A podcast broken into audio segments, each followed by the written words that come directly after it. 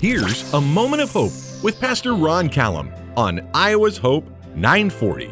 I'm Pastor Ron Callum, host of Hymn Time Sunday mornings on the new Hope 940. It's a fact of life our thoughts drive our actions. Every great achievement once began as a thought. Our thoughts also control our speech. Learn to be a word watcher.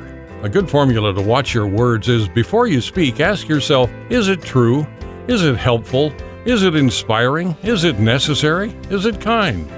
Learn to use only words that build up and not tear down. I love the proverb that says, Pleasant words are like a honeycomb, sweetness to the soul and health to the bones. Teach yourself to be an ambassador of good words every day and give hope to all who hear.